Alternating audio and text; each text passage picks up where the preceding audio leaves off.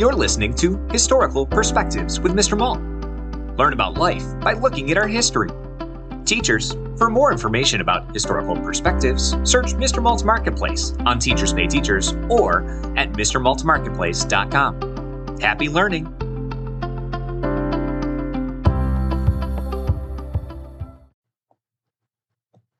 Molasses Witness Tell us everything you remember from that day four years ago, the judge said to me as he glanced over his thick reading glasses. I was sweating and I was nervous as I sat in the courtroom. All of the adults looked very serious.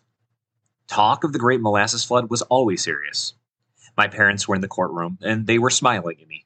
Dad nodded for me to start. I began. I was only six years old, Your Honor, but I liked to tag along with the bigger kids with my cup ready to go. Early mornings, we collected molasses from the leaking rivets on that tank. Mama made me cookies from it when I brought home enough. Lots of those rivets and cracks leaked molasses every day, some days more than others, and the tank was moaning extra loud that morning. Moaning? The judge interrupted. I continued.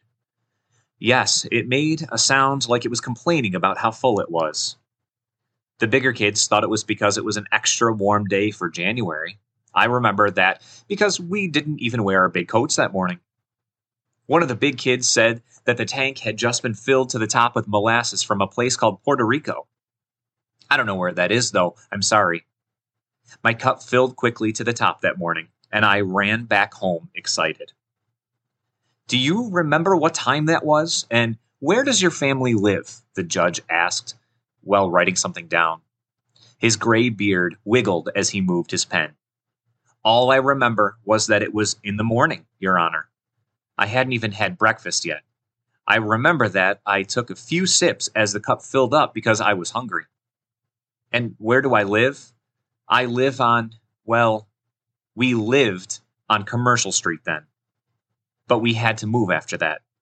The molasses took our whole house.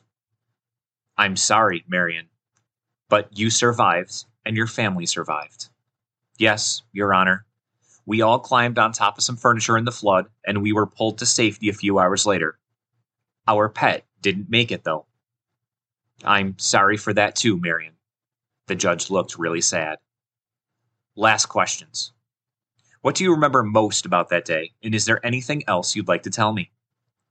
I remember the smell of molasses most of all, the strong, sweet smell of it. I can still smell it just talking about it and I remember filling my cup up so fast. We'd been filling our cups every day for a long time, even during the war. It had never filled that fast. That rumbling tank was part of my life. I never thought it could hurt us. I still find it all kind of hard to believe, but I was there. I heard it. I survived it, and I can still smell it. Thanks for listening to this Historical Perspective. If you enjoyed this episode, be sure to subscribe. Also, search for Historical Perspectives on Teachers Pay Teachers to learn more about other topics, such as the Golden Gate Bridge, Henry Ford, schools in the early 1900s, and so much more. Happy learning!